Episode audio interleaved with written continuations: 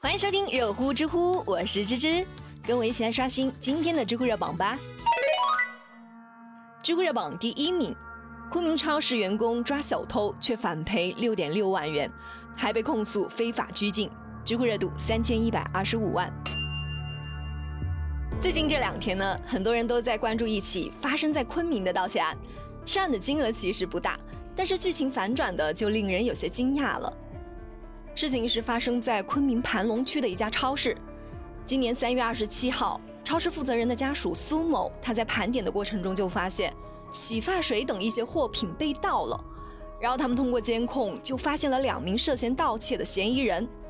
两天后，其中一名嫌疑人又来到了超市，结果一下就被苏某给认了出来。于是苏某赶紧让店员关闭了店门，然后把小偷关进了监控室近一个小时。之后，昆明市公安局接到了群众的报警，马上就赶到现场处理。警察就询问了苏某和其他在场的超市员工，可是他们都说没有人报警，也没有人被打。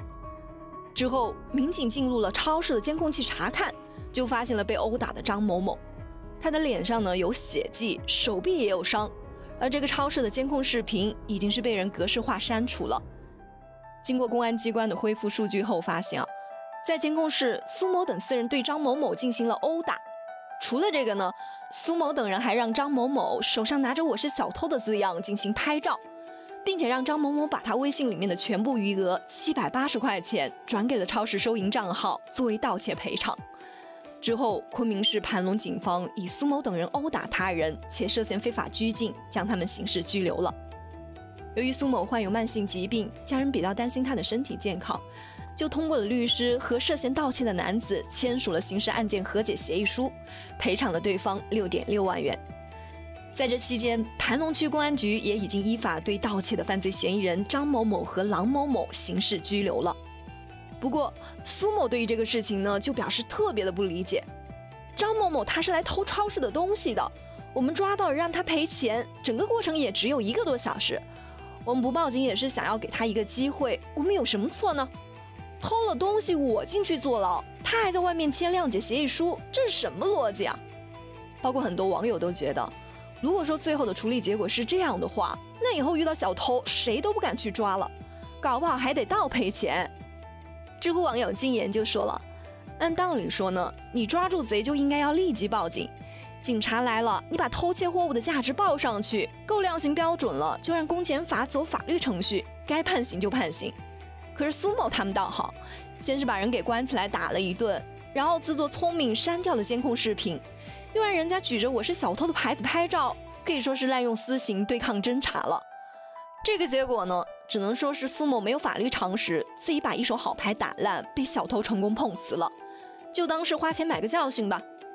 目前检察院已经对这个案件进行了进一步的审查，至于最后的结果是什么样的呢？我们还是让子弹继续飞一会儿吧。知乎热榜第二名，曾孙女婿为了骗保撞死了八十多岁的外祖母，知乎热度一千零七十三万。有些人真的是为了钱啥事都干得出来啊！二零一六年，甘肃男子孟某某和妻子张某就和八十多岁的太奶奶说，要带她出去玩几天，看一下病，看看火车。十月份，曾孙女婿孟某某就一个人开车带着老太太穿越了陕西、甘肃等地。二十七号上午，孟某某说要上厕所了，就把车停到了路边。老太太也说腿有点麻，就下来一个人走了走。没想到却被孟某某直接给撞了上去，当场死亡。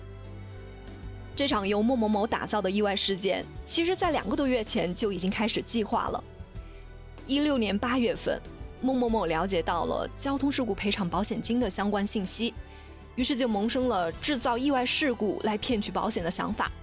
不过遭到了妻子和家人的强烈反对，可是孟某某还是坚持把妻儿户口都迁到了老太太的名下。之后，孟某某还多次在手机上搜索用自己车撞死老太太能赔多少钱的有关内容，并且再一次跟妻子提出了他的骗保计划。张某害怕丈夫会离开自己，于是就答应了。这个事情发生后，法院一审就判决孟某某和他的妻子犯故意杀人罪。穆某某被判处死刑，张某被判处有期徒刑五年。之后穆某某不服上诉，二审依旧是维持原判，干得漂亮！这样的人真的是留不得，连自己的亲人都下得了手啊！可见他们俩真的是没什么人性可言了。而且在这个事情发生之前呢，穆某某还借用了父亲和哥哥的身份证，想要撞死一个聋哑的乞丐来骗保，但是乞丐不愿意上他的车，所以穆某某没有得逞，简直是被钱冲昏了头脑啊！只能说天下真的是没有不透风的墙，更别说大数据时代了。而且这个孟某某是智商和情商都不在线，还想着能够骗了钱逍遥法外，真的是高估了自己。知乎热榜第三名，江西九江江州镇两千多名青壮年回乡抗洪，知乎热度八百五十七万。今年真的是多灾多难的一年，我们的国家刚度过了疫情这一关，现在南方各省市又出现了非常严重的洪涝灾害，连续多日的降雨。最近，江西九江更是将防汛应急响应等级提升到了一级。由于九江市江州镇实际全部可用劳动力不足一千人，防汛人手严重短缺，江州镇政府更是发布了一封公开信，号召在外工作的游子回家乡抗洪。这封信一发出去后呢，一瞬间就有上万条网友留言，引发了非常强烈的关注。家乡的小伙伴们纷纷表示，家乡需要我们。我们需要回来。截至七月十二号早上，已经有两千多名江州镇青壮年积极回家乡参与抗洪，而且支援的人还一直在增加。一名长期在江西赣州做生意的刘先生就说了，自己在网上是看到了家乡的号召，七月十一号晚上就连夜冒着雷电大雨赶回了江州镇，凌晨一点到达后就立刻加入了抗洪的前线，包括我的很多同乡都回来了。忙了一晚上了，大家现在也没有休息。家乡有难，那肯定是义不容辞。这些游子们就让芝想起了以前有一个专门研究我们中华文化的国外教授说过的一段话：在人类四大文明古国中，已经是有三个国家的文明在历史的文化长河中湮灭了。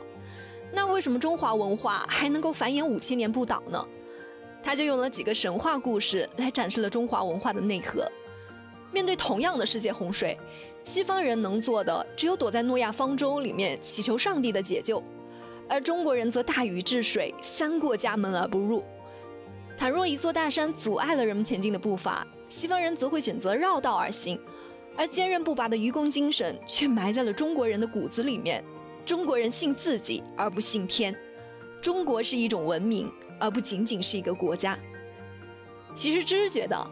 像团结合作、家国情怀、仁义礼智信这些民族特征呢，都已经是刻进我们中国人的骨子里面去的。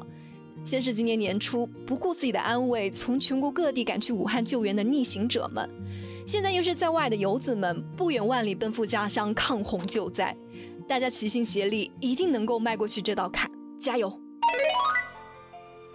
好了，有气有料尽在知乎，我是芝芝，我们明天见啦！